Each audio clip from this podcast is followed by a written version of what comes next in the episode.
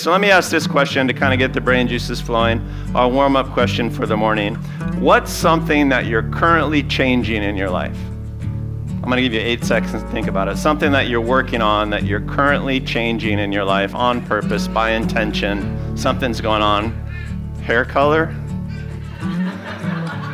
and other deeply spiritual answers will be forthcoming. All right, what else? What's something that, that, that you're actually trying to change in your life? Who's got, who's got answers? Child behavior, says, says the mother of the one year old. Uh, what else? Attitude. attitude. Trying to change your attitude. You're going from good to bad or. no. Listening skills. Listening skill. What? Listening skills. Uh, I'm sorry?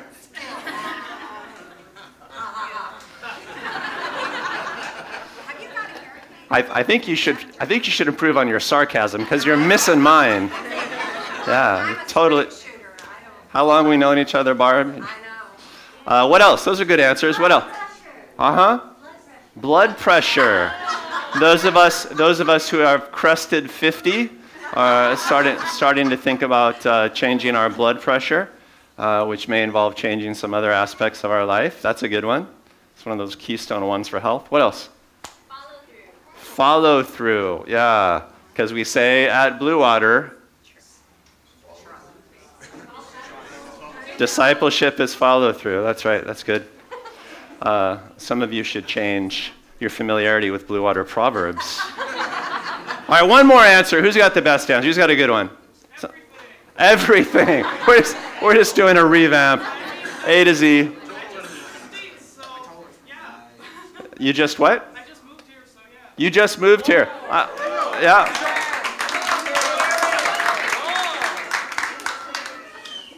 Oh, there, there,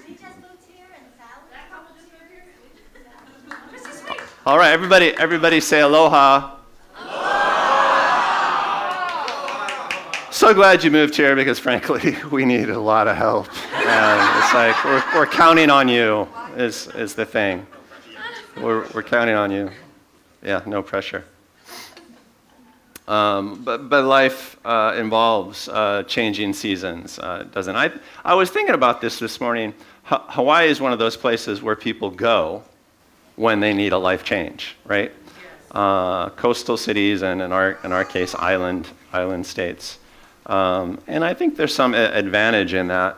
And that's what we're going to talk about uh, this morning. We'll talk about the skill, the skill of life change, uh, which is a skill that um, all Jesus followers and indeed spiritual travelers uh, need to master. We're uh, finishing up uh, this week and next the sermon series that we've been in on how to finish well in life. Uh, we've been talking about how to finish well uh, in life with God, of course. We have so many years on this earth and we want to run the race successfully, which means to run it every year of our life and cross the finish line uh, without collapsing short of it. Uh, essentially, what we want to do is we want to make it into eternity, right? Uh, but we want to have what Jesus called heavenly treasures when we get there. And that, uh, that means that we have to have lived life relatively well uh, along the way. And we've talked about different skills that we need in order to finish well in life. We talked about how we need to be good navigators. We need uh, to uh, have some facility with you know, the practical advice of Scripture uh, wisdom handed down to us through the ages, but also we need to be listening to the Holy Spirit in real time. Uh, and that's really what Jesus models for us. He understood himself through Scripture, he understood himself through things that the Holy Spirit told him in real time. We need to be listening. Uh, this life is about ministry. We say at Blue Water, life is ministry. That's what the purpose of this life is for. We want to be salt and light in the world. And to finish well, we need to minister unceasingly in our lives. Every week of your life, you should be ministering. You should be influencing someone for the good toward, toward God. And uh, it's a heck of a skill to master. We want to grow in competence through life. When we are aged, we want to be more skilled at all important things than we were when we were young, uh, which sounds like a really simple observation. But if you start breaking it down and thinking through it, it becomes a very powerful observation. Uh, the best ministry tip I know to keep your ministry life fresh is to always be gathering at least one person you know into the kingdom of God. The unpopular word for that is evangelism. It sounds so oppressive. Uh, slightly more politically correct words might be gathering or sharing, but we do want to be spreading the light. We do want to be spreading the love and the knowledge and the experience of Christ in the world. Always have one person with whom you are in personal relationship that you're trying to gather in. And if you do that, um, your unceasing ministry uh, tends to go pretty well. That's my best pro tip. Uh, we want to uh, develop the ability to not conform because the world is always trying to get us to conform. I've seen these last few years have been crazy in that respect. So you have to develop the skill of being a nonconformist. We need to be savages. Jesus says the kingdom of heaven belongs to those who take it by force, which is an attitudinal thing, right? Uh, we want to be aggressive. We need to be able to push through. We need to be warriors uh, because there are great battles against us, and the enemy's trick is to get us to not fight. He doesn't try to beat us per se, he just tries to get us to not fight, kind of surrender. You want to develop the skill of making yourself behave. Partly that's going to be self discipline. And where you lack self discipline, you're going to want to build some external discipline in your life. You want a, a discipleship community or some routines and institutions that will help you. Um, we uh, talked about enduring relationships because life is so relational. You want relationships that endure, but you also want the ability to endure the relationships you have. Uh, and those are uh, two separate but very complementary skills. We talked about that, and last week we talked about managing expectations and disappointments um, because um, more than anything else, I think people's faith gets wrecked on the reef of life disappointment. Uh, and so you need wisdom and strength um, when it comes to uh, managing expectations. As Christians, we're always called to have great expectations and yet we know disappointment come. We can't detach, right? We can't just transcend life.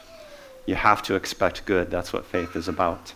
That it always it, it doesn't always come in the way that, that you think. All right, today we're going to talk about how to change. And then that's kind of all the skills. Next week I'll do a wrap up sermon, and that's it for this sermon series.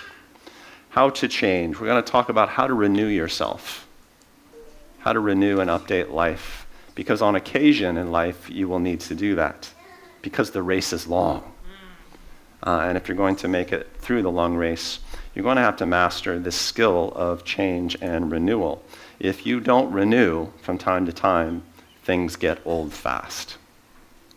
If you don't renew, things get old fast. We were talking about health over 50. Uh, pursuant to that comment by that young woman in the back who couldn't possibly be over 50, um, but who brings up the topic.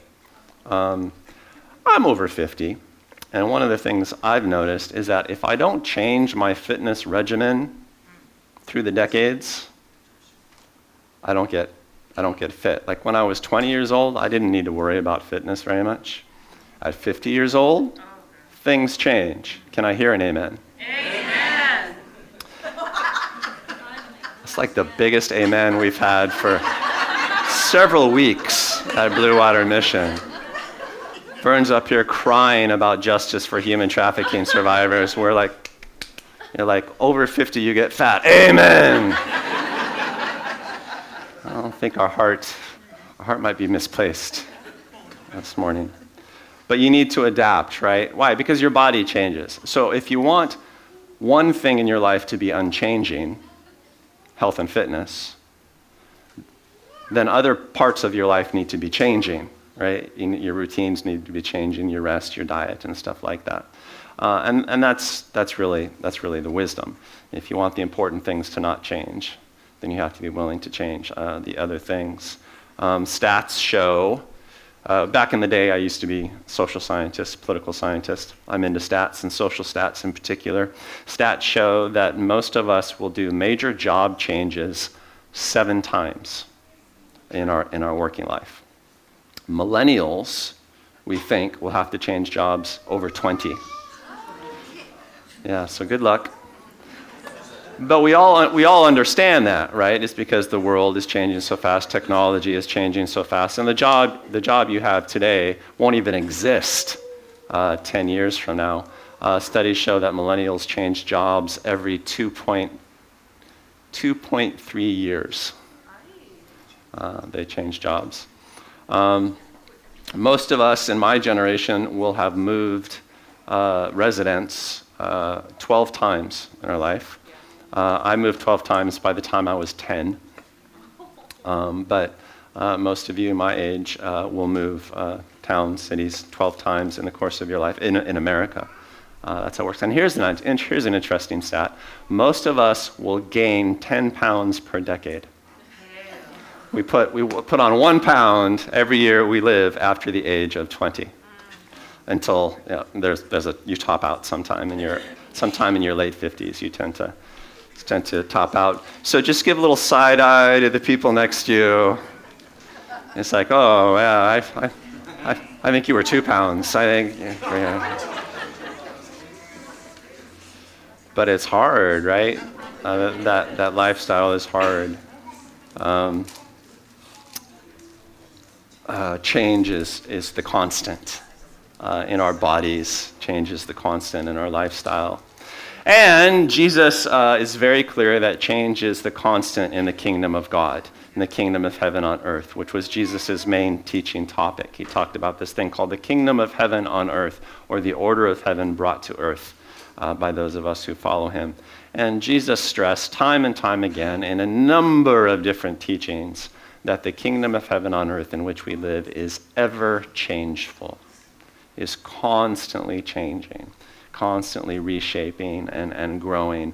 At the core of it, there are, of course, unchanging truths and reality. But in the practice of it, change is constant. Uh, one famous teaching that he gives the really right toward the beginning of, of what was the earliest gospel, Mark, is uh, this teaching uh, about new wineskins. And I bet uh, a lot of you uh, know this. When Jesus started ministering, the religious community of his day uh, took umbrage, took offense at a lot of what he was doing. One, they couldn't explain his miracles, but he was saying things like, the kingdom of heaven is near, which they had never heard before. And he wasn't teaching in uh, the regular way. His way of teaching was challenging, it was filled with questions, it was filled with insights, and uh, made people actually think about God rather than just doing their routines. And, and so they were questioning him constantly about uh, why don't you fast? like the proper disciples do? Why don't you fast regularly like the proper disciples do? Why do you do miracles on the Sabbath day? You know, because that's a day of rest, and like all these silly controversies.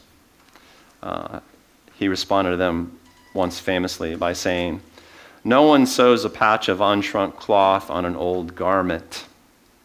If he does, the new piece will pull away from the old, making the tear worse. And no one pours new wine into old wineskins. If he does, the wine will burst the skins, and both the wine and the wineskins will be ruined. No, he pours new wine into new wineskins. So, what Jesus was doing here is telling a parable that borrowed upon experiences that would have been very common and well known in his day. Patching clothes. Very few of us patch clothes these days because it's cheaper to buy new clothes in our consumer society. Um, but if, uh, if you put a new piece of cloth, imagine like cotton cloth, on an old garment and then throw it in the wash, the new piece of cloth is going to shrink with the heat, right? Uh, and kind of tear the stitches that you used. The old piece of cloth won't stretch, the new piece of cloth will, uh, and you'll get a tear right where you wanted to fix one. So that's what that's about. If you're not up on the ancient technology. And then there's the new wineskin one, which is, which is even more fun. Uh, what, what they would do is they would pour grape juice into leather pouches, and then they would seal the pouches, and then they would set it aside for a, a good long time, and the grape juice would ferment, right? That's how alcohol gets created. High school chemistry, anybody? Um, and then uh, as uh, it fermented, uh, it would release gas as one of the byproducts of fermentation, and that would cause the sealed leather pouch to expand like a balloon. Now, if it was new leather, fresh, it would be elastic enough to expand with the gas. But if it was old, brittle leather dried out, when the gas expanded, the leather could not cope with it, and it would just burst at the seams, and all the wine would pour out, and uh, you wouldn't be able to party on Friday. Um, and so this is kind of a well known technology. So Jesus was saying, Look, I'm bringing some new ideas, some new teachings. Really, what he was doing is bringing a new way of life. That's what he was doing. And if you're not willing to expand your life, you're not going to be able to contain it. In fact, it's going to cause destruction and damage. So you got to be flexible. You got to be willing to expand your brain a little bit. Even that word repent, repent for the kingdom of heaven is near. That was Jesus' uh, initial message in Mark chapter 1. Repent, is, uh, at least in the Gospels, is a Greek word that literally means uh, it's metanoia. It's to, it's to think new, right? To update your thinking, to update your mind, to expand your mind. That's literally what repentance means. Now, uh, we assume that when you change your mind, you'll also change some of your behaviors. But it was initially a thought update, right? A new perspective, a new way of seeing things. Jesus was constantly preaching this. It's like, look, you want to keep up with God on the earth, you got to be expansive, right? You got to you got to change, people. You don't have all the answers. You're not doing the right things. You have not grown as much as you need to grow. You have not renewed in the way that you need to uh, renew. Do you want to throw away all of the old ideas, all of the core truths? No, you don't. And a, a, a, verse that some of us studied at our Ohana groups this week, our small groups, from Matthew chapter 13. Uh, also a parable, but it's like a one line parable um, that Jesus gives, uh, Matthew 13 52. Uh, he's kind of having a similar conversation to the one that he was having with religious critics in Mark chapter 2. He's talking about the kingdom of heaven and what it's like, and how surprising it can be, and how challenged it can be, and how new it can be. And he said to them, Therefore, every, every teacher of the law, every, every religious teacher, every church teacher, if you will, every teacher of the law who has been instructed about the kingdom of heaven, is like the owner of a house who brings out of his storeroom new treasures as well as old. Right? So there are things, old truths, reliable insights that you want to hold on to. There is a God. God is good. Jesus is his son. His teachings are reliable. You know, um, those are things that we always bring out of our treasure room, our storeroom. But there are always going to be new things that you bring out as well if you're a teacher. Um, if you're leading the people, if you're telling them how to live, you're going to have to bring out new insights, new challenges, new ways, new experiences. And Jesus was certainly a new experience to the people in his day. He was a walking, talking, new experience, a new encounter with God. And that characterizes what life with God is supposed to be like. Right? old, sure, tried and true, trustworthy things, and an endless parade of new experiences and renewals. Um, always something new to mix in uh, with the things that, that you trust. Why is my question. Why is life like that? Why is the kingdom of heaven on earth like that? Well, here's a couple quick down and dirty answers. Number one, because time happens right? For all of us, for everybody in the world, time passes.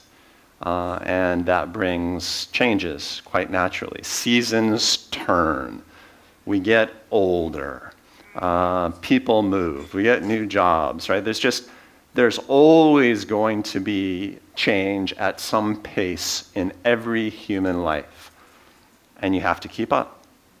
You have to keep up. There is something in the human condition that rebels against that you know, that we all crave permanence.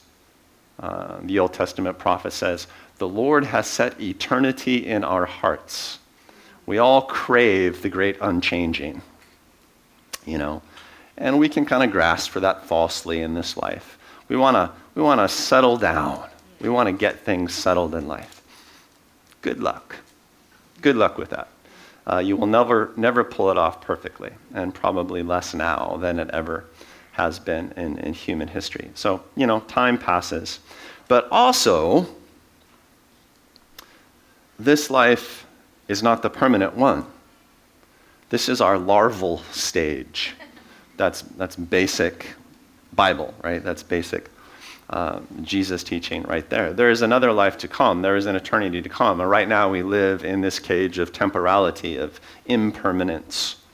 Um, and uh, this is sort of a, if you will, kind of a, a, staging ground or a proving ground or a testing ground for what comes next. This is where we develop into the creature uh, that we will be born as in the next life. We are, you know, gestating.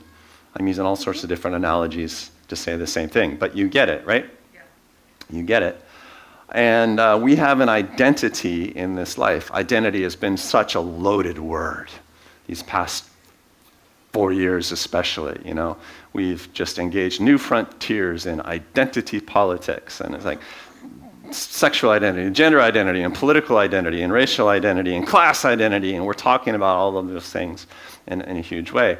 And Jesus kind of cuts through all of that, and he says, Your identity is as a child, right? Little children. Jesus would always refer to his crowd like little children. He'd say, Suffer the children to come unto me. If you want to enter the kingdom of God, you got to be like one of them. All right. Our identity is as kids. He uh, famously referred to God as Father, Abba, Daddy, uh, the word means. And in Aramaic. He called Father Daddy. That was a Jesus revolution. Nobody did that before he came. But he really wanted us to understand that we're children. Okay, so what's the core of a child identity?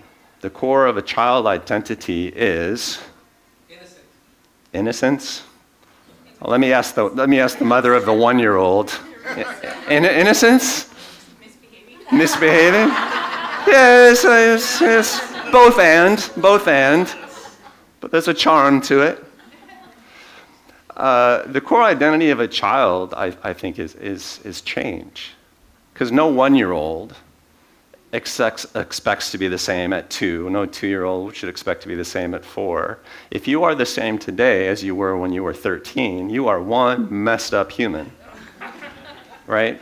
At a certain point, right, the pace of your growth might, might level out a little bit at least your physical change uh, will level out a little bit. But children expect to be learning and changing and advancing, growing all the time. That's what defines a kid. And therefore, children have no presumption of permanence, right? They don't presume that they have all the answers, and therefore they kind of just ask questions and receive freely and kind of trust vulnerably and update quickly, right? Update. And that's what Jesus was saying. It's like, no, be like that. You know, be like a kid. You're just kind of changing through life. Every year, you're going to be taller. You're going to fill out a little bit, so to speak, right? Whether it be physical or otherwise.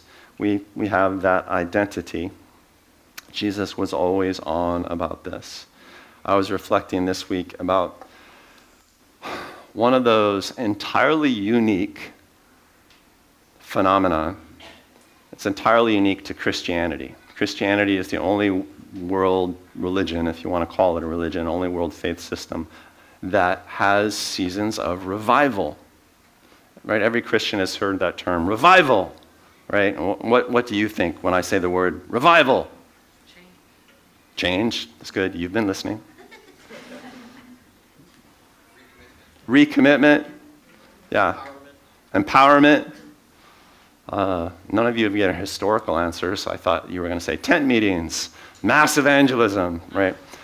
Correction, sure, mass repentance. But every once in a while, over the last 2,000 years, the, the capital C church, as, as Vern said in her announcement, just revives in a way that it is globally noticeable. Right? Entire countries will kind of come back to God sometimes tens of thousands of people will just sort of repent publicly for like no apparent reason. Like people spend their lives studying how mass revivals happen uh, in the world. Um, but I look at it as sort of a, I mean, it's, it's sort of a mass renewal. Jesus predicted this in his teachings on the kingdom. He said the kingdom is going to be constantly renewing, constantly updating, and every once in a while it just kind of turns into a mass movement, right? But for every individual, you know, there are seasons of revival as well. Every once in a while we just sort of get it concerted. Um, here's how I would put it uh, Christian, well, two things that make Christianity uh, really unique in the world. One is history of revival, and the other is our unchanging orthodoxy, if you'll pardon a fancy word. Christianity for the past 2,000 years has basically remained unchanged in its beliefs. That is not true of, say, Buddhism. That is not true of Hinduism. That's not true of um, uh, Islam. You know, Islam's only been around for 700 years, six or 700 years or so. There's been great drift in doctrine, uh, but the core of Christianity is the same as it was in the first century. Why? I think it's because we're willing to flex on everything else. Right?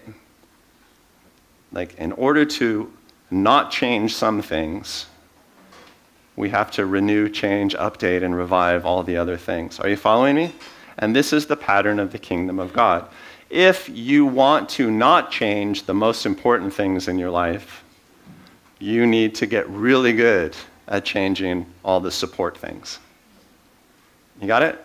And I think that's what Jesus meant when he was saying, you bring out the old with the new. The old with the new.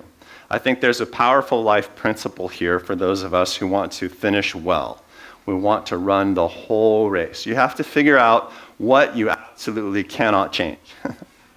right? You know, hold to the truths and to the belief and to the faith. And to do that, you have to develop the skill of updating all the other stuff in your life. What other stuff? Well, whatever can be changed, you will probably need to change at some point. You get into trouble if you mix those two. If you are unwilling to update something that should be updated, then what happens is you will start to lose your grip on what should never change. And that's how you fail. That's how you die spiritually. You start to give up unchanging truths of God and the kingdom because you don't want to give up something that you should, like, I don't know, maybe a troubling relationship or a behavior uh, that has become addictive, or you cave into peer pressure. I mean, there's plenty of that in the world today coming at us from every angle, right? You update in order to go with the crowd, and you find yourself losing your grip on stuff that two years ago you would have sworn you'd never lose your grip on. I'm being a little bit vague, but one of the things I've seen over the past three years is that happened again and again to people. They sort of cave to peer pressure. And now, well, I'm not really sure if I think the same about Jesus anymore. You know, um, they updated the wrong piece of their life. And we've talked about that battle. Um, to stay the same, you have to change. To stay the same, you have to change. Are you following me? I know it's a weird way to say it, but to stay the same, uh, you have to change. And I think that applies to all of us. If you are a seeker, you're just starting life out, you're just trying to figure out God for the first time, you're sort of nosing around, seeing what you think about this Jesus thing. Well, you're right there on that cusp of change. And your decision is well, if you want to continue to seek with integrity, you might have to change a lot of your life to accommodate Jesus, to accommodate life with God. And that's going to be the equation of the decision in front of you. Are you willing to change your life in order to continue to be the seeker that you like being? We call that repentance generally. Update your mind, have a new thought. If you are a veteran, you'll probably have already gone through several seasons of renewal and change in your life. I mean, we're all changing a little bit all the time, but you know, seasons where it's like, ooh, I'm going to move to Hawaii, you know, and just start a whole new thing. Um, whether it's a geographic move or a professional move or a huge relational move or just a spiritual revolution. Right? There are seasons in which you just have to you have to do it and why? Because there's something going on in you you don't want to lose hold of. There's something going on in you you don't want to change. And so you're going to have to grow up over here. You're going to have to let go over here. All right, clap once if you're following me. I think I've explained the concept as best I can, which might not be very well. Uh, but, uh, but I wonder how many of us are in those seasons of, of change right now where we're kind of in that place, right? To not change something important, I got to change a lot. That is somewhat uh, less important. And some of us are going through seasons of change naturally. Uh, Sonia and I were at um, one of many uh, high school graduation parties that we've been at recently. uh, we're graduating a lot of seniors uh, from, from Blue Water uh, with, you know, with the Yamamoto's family, um, uh, whom our children have grown up with. Um, and we were all sitting at a table at this party. It was, I call it the empty nester table uh, because like Sonia and I are sending away our youngest, and uh, the cooks are sending away their youngest to college. Like, so there's there are a number of couples in the church that are like, well, my gosh, we're gonna have no kids at home next year, and and there are another couple couples who are like, well, one more year from now, we're gonna be in the same position. So we are all like. Do we feel happy about this? Do we feel sad about this? Here's what we feel about this: everything is about to change. Uh, everything is about to, we have to renew. And it's been a common topic of conversation among us. It's like, well, how, how do you do this? You know, what, what are we going to do uh, exactly?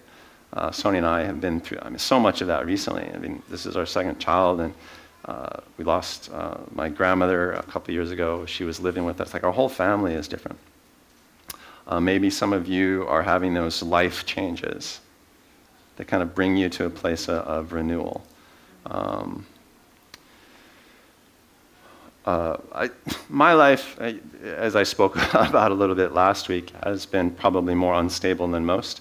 Uh, I was trying to explain this to my Ohana group on Wednesday when we meet. Um, like, were, we were talking about seasons of renewal that we've had in life. It's like, my gosh, like every decade of my life has been an utter sea change, right? And when I was under 10, like I, I, was, you know, I didn't even know if I was going to make it. I was a suicidal little kid. And then my teens were like, just like I never saw what was coming. And then in my 20s, I sort of got out into the real world, and and um, man, uh, it felt like such an adventure. And then in the 30s, all of my dreams died. Everything that I was working for, right? So I had to completely restart my life at age 35, completely. Um, except for a few important things.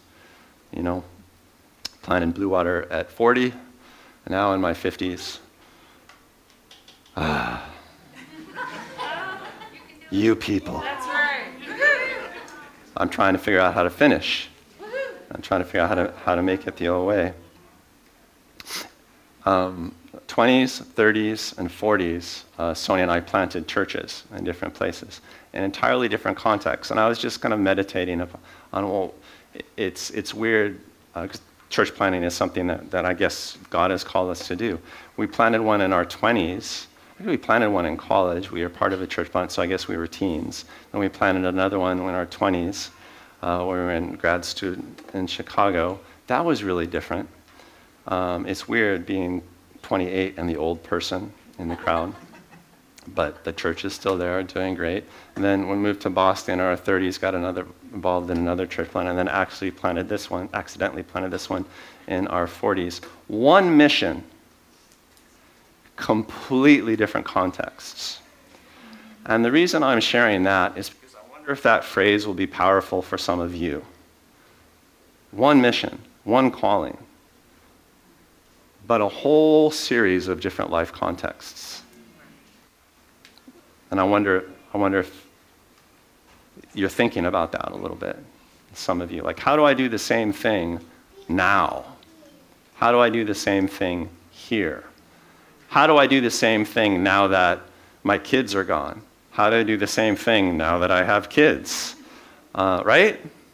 Um, but your call is your call, and the mission is the mission. Um, and I don't know, fruitful for meditation. Here's my point. We'll close with this. To finish well, you have to develop the skill of change. Uh, and particularly, what I'm talking about is the skill for intentional change. Now, maybe there are some of you who haven't realized that life change is a skill, right? It's a skill that you master.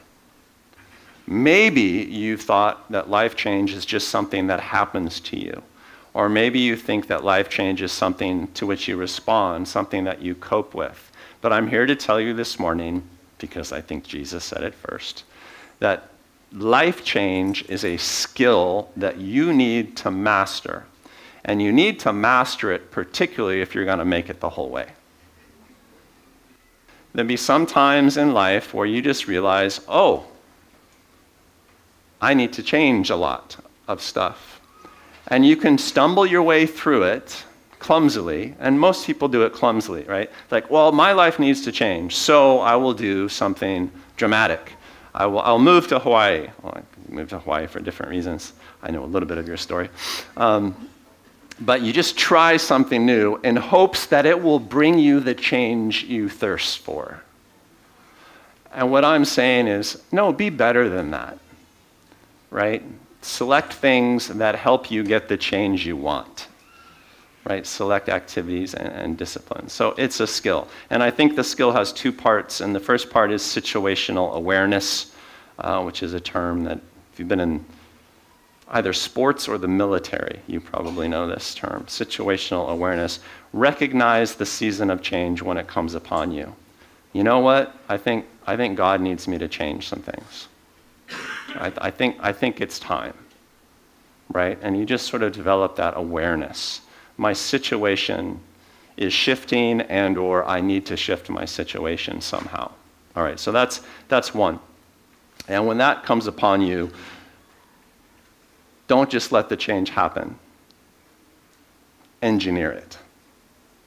Be intentional about what's changing in. Take control to the degree that you can. Nobody's ever in total control. Um, um, and sometimes um, the guidance that God gives you in those moments of change might surprise you. Um, when Sonia uh, and I uh, moved back to the island 20 years ago when we were pregnant with our first uh, child, um, that was a big change for us. And I was, you know, praying frequently to God, like, well, what, what do I need to do to pull this off really well? As I had left one career and was kind of starting another, and we were about to have kids, and um, and uh, Sonia's father was really sick. That was part of the reason we moved back. And um, and the Lord said to me, save money. Which was remarkable to me because God had never told me to save money before in my life. He'd always told me to share my money, right? To be generous, which is sort of the Jesus default. You always want to share everything that you have. And so I worked hard to kind of be that kind of generous person. And the Lord said, no, no, like save money, save money. Uh, and so I did. Like we didn't have much, but you know, I put together this little nest egg, and then that sort of there was came a time when we needed to make a big purchase, and and that was helpful. It surprised me that advice. You know, this is a, a, behavior that you need to change in order to pull off the next season. And I'm just telling you that story because that might be part of your conversation with God this week. It's like, oh, you want me to do this in order to handle what's coming. There are biblical examples of that as well, where, you know, uh, Joseph had Pharaoh store grains in silos for the coming lean years. Um, uh, where Paul learned how to make tents uh, because he needed practical skill to become a missionary uh, in the book of Acts, and so on and so forth. So be situationally aware, and, and when it happens, listen.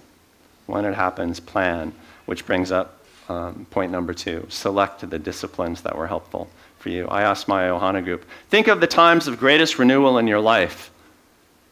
What do you associate with those times? And everybody talked about spiritual disciplines prayer and uh, um, you know, word studies and sharing and confession uh, was one that popped up a lot. Choose the discipline that will get you what you want in life, that get you the change that you want. Are you feeling grungy? You're feeling dirty? There's some things you need to let go of? I might suggest the discipline of confession to you. Like once a week, confess your sins to a trusted friend in your small group or at church or something like that. And that might not sound like much.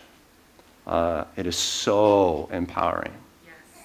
We do it at every Holy Spirit retreat, don't we? Those of you who have been, how, how awesome is it? The circle of filth, we call it. There's a reason that that's been a Christian tradition for 2,000 years.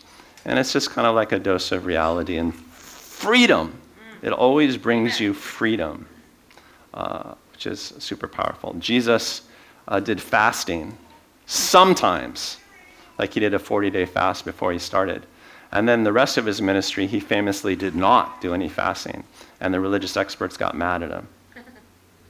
But there's a time in his life where he needed to just sort of recommit and get every appetite out of the way in order to sharpen his appetite for the will of God. And, and food fasting is a great skill for that. Um, don't just do fasts that you used to do pray to, excuse me, don't just do disciplines you used to do. Ask God, well, what discipline is useful for me in this season of my life? Update.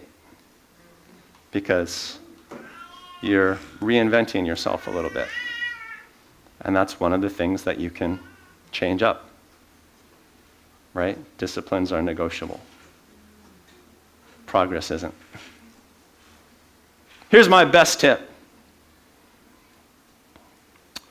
Um, think it through. That's not fancy. That doesn't even sound particularly Christian.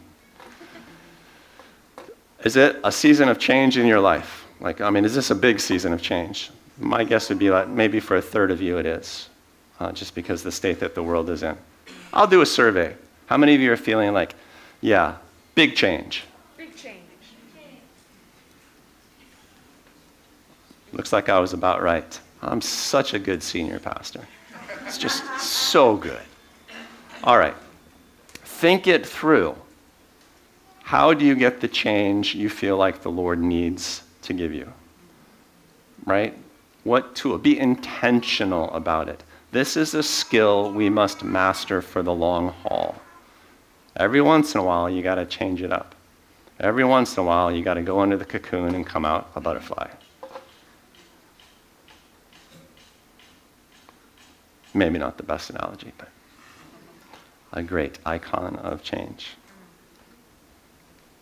Uh, every, uh, at the end of every Blue Water service, I usually pray over the crowd and I say, Lord, change us all at least a little bit before we go. Right? You've heard me say that a hundred times, those of you who've been around. All right. We're always changing because we're always growing because we're just kids. Um, I want us to be people who master life change.